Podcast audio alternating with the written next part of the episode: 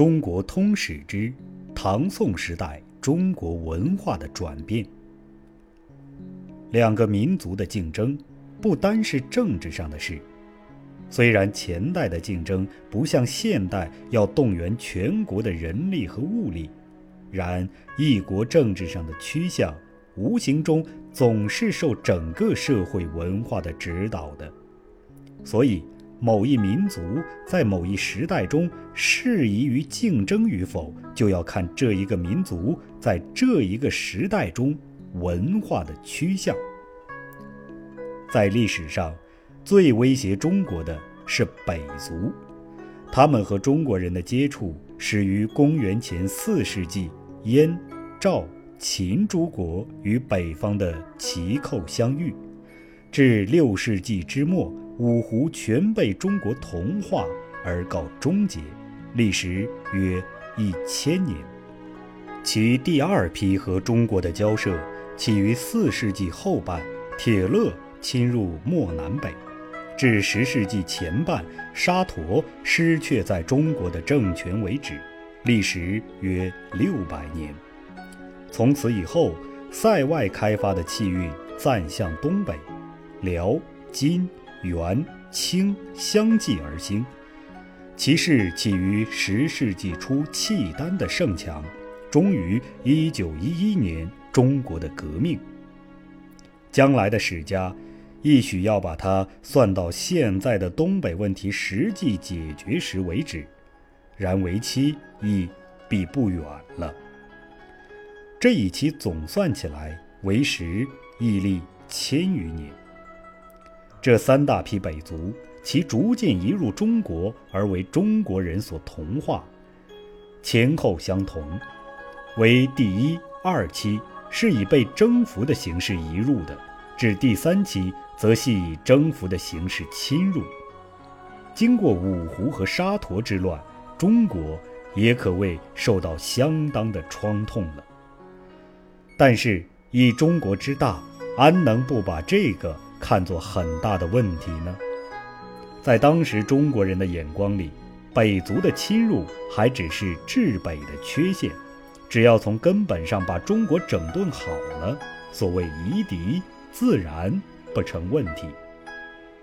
这时代先知先觉者的眼光还是全副注重于内部，民族的利害冲突虽不能说没有感觉，民族主义却未能因此而发黄。虽然如此，在唐宋之间，中国的文化也确实有一个转变的。这个转变是怎样的呢？中国的文化。截至晋世受西洋文化的影响以前，可以分作三个时期。第一期为先秦两汉时代的诸子之学，第二期为魏晋南北朝隋唐时代的玄学和佛学，第三期为宋元明时代的理学。这三期恰是一个正、反、和。怎样说这三期的文化是一个辩证法的进化呢？原来先秦时代的学术是注重于矫正社会的病态的，所谓拨乱世反之正，使不仅儒家而为各家通有的思想。王莽变法失败以后，大家认为此路不通，而此等议论渐趋消沉。魏晋以后。文化乃见转向，不向整体而向分子方面求解决。他们所讨论的不是社会的组织如何，使人生于其间能够获得乐利，可以做个好人，而是人性究竟如何，是好的，是坏的，用合法把坏人改做好人，使许多好人聚集而好的社会得以实现。这种动机。确实和佛教相契合，在这一千年中，传统的儒家仅仅从事兼书，较有思想的人都走入玄学和佛学一路，就是其名正。但其结果却是怎样呢？显然的，从个人方面着想，所能改良的只有极小一部分，和全体而观之，依然无济于事；而其改善个人之法，推求到深刻之处，就不能不偏重于内心。功夫用在内心上的多，用在外物上的自然少了。他们既把社会看作各分子所构成，社会的好坏原因在于个人的好坏。而个人的好坏，则源于其内心的好坏。如此，社会上一切问题自然都不是根本。而他们所谓的好，则实和此世界的生活不相容。所以，他们最彻底的思想是要消灭这一世界。明知此路不通，则又一转变，而认为现在的世界就是佛国。只要心上觉悟，一切行为虽和俗人一样，也就是圣人。这么一来，社会已经是好的了，根本用不着改良。这两种见解都是和常识不相容的，都是和生活不相合的。凡是和生活不相合的，凭你说的如何天花乱坠，总只是他们所谓戏论。总要给大多数在常识中生活的人所反对的，而事情一到和大多数人的生活相矛盾，就是他的致命伤。物极必反。到唐朝佛学极盛时，此项矛盾也经开始发展了。于是有韩愈的“辟佛”，他的议论很粗浅，不过在常识范围中批评佛说而已。到宋儒，才在哲学上取得一个立足点。宋学从第十一世纪的中叶起到十七世纪的中叶止，支配中国的思想界约六百年。他们仍把社会看作是各分子所构成的，仍以改良个人为改良社会之本。要改良个人，还是注重在内心上。这些和佛学并无疑义，所不同的，则佛家认为世界的现状根本是坏的。若其所谓好的世界而或实现，则现社会的组织必彻底被破坏。宋学则认现世界的社会组织根本是合理的，只因为人不能在此组织中各处于其所当处的地位，各尽其应尽的责任。以至于不好，而其所认为合理的组织，则是一套封建社会和农业社会中的道德伦理和政治制度。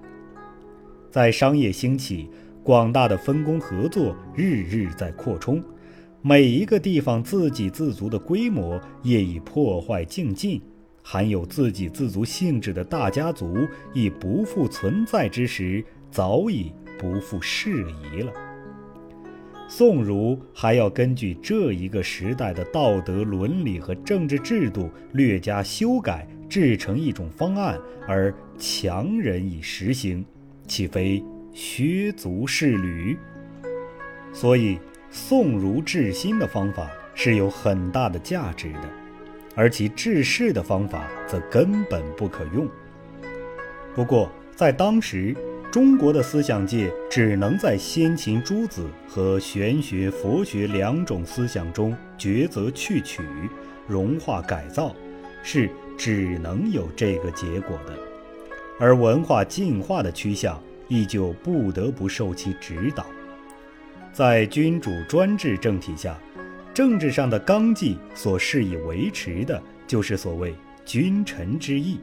这种纲纪是要秩序安定。人心也随着安定才能够维持的。到兵荒马乱、人人习惯于列官毁常之日，就不免要动摇了。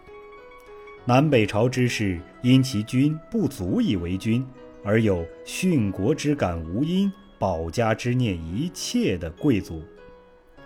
到晚唐、五代之时，这种风气又盛行了。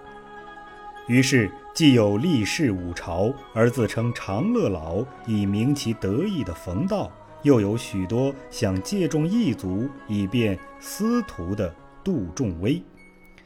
由今之道，无变今之俗，如何可以一朝居？所以宋儒要竭力提倡气节。经宋儒提倡之后，士大夫的气节确实是远胜于前代。但宋儒一因其修养的功夫偏重于内心，而处事多疏；二其持功过于严整，而既欲以事律人。因此，其取人过于严格，而有才能之士皆为其所排斥。三，又其持论过高，往往不切于实际。四，义气过甚，则易陷于党争。党争最易使人动于感情，失去理性。就是宅心公正，也不免有流弊。何况党争既起，哪有个个人都宅心公正之理？自然有一般好名好利、多方掩饰的伪君子，不恤决裂的真小人混进去。到争端扩大而无可收拾，是非淆乱而无从辨别时，就真有宅心公正、顾全大局的人，也苦于无从措手了。所以宋儒。根本是不适宜于做政治事业的。若说在社会上做些自治事业，宋儒似乎很为相宜。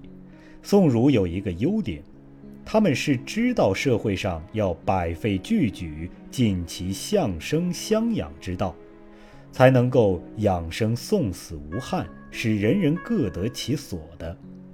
他们否认治天下不如安天下。安天下不如与天下安的苟简心理，这一点的确是他们的长处。但他们所以能如此，乃是读了些经书而然，而经书所述的，乃是古代自给自足、有互助而无矛盾的社会所遗留的。到封建势力逐渐发展时，此等组织就逐渐破坏了。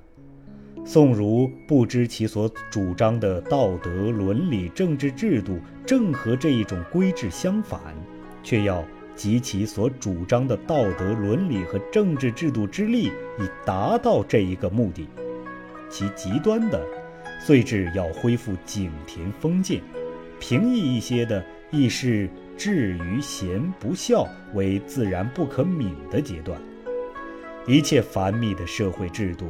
还是要以士大夫去指导着实行，而其所谓组织亦仍脱不了阶级的对立，所以其结果还是打不倒土豪劣绅。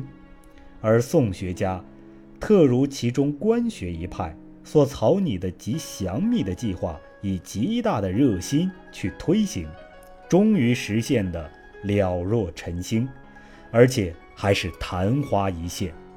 这时候，外有强敌的压迫，最主要的事物就是富国强兵，而宋儒却不能以全力灌注于此。最需要的是严肃的官僚政治，而宋学家好作诛心之论，而忽略行迹，又因党争而淆乱是非，则事与之相反。宋学是不适于竞争的。而从第十一世纪以来，中国的文化却受其指导，那无怪其要迭招外物了。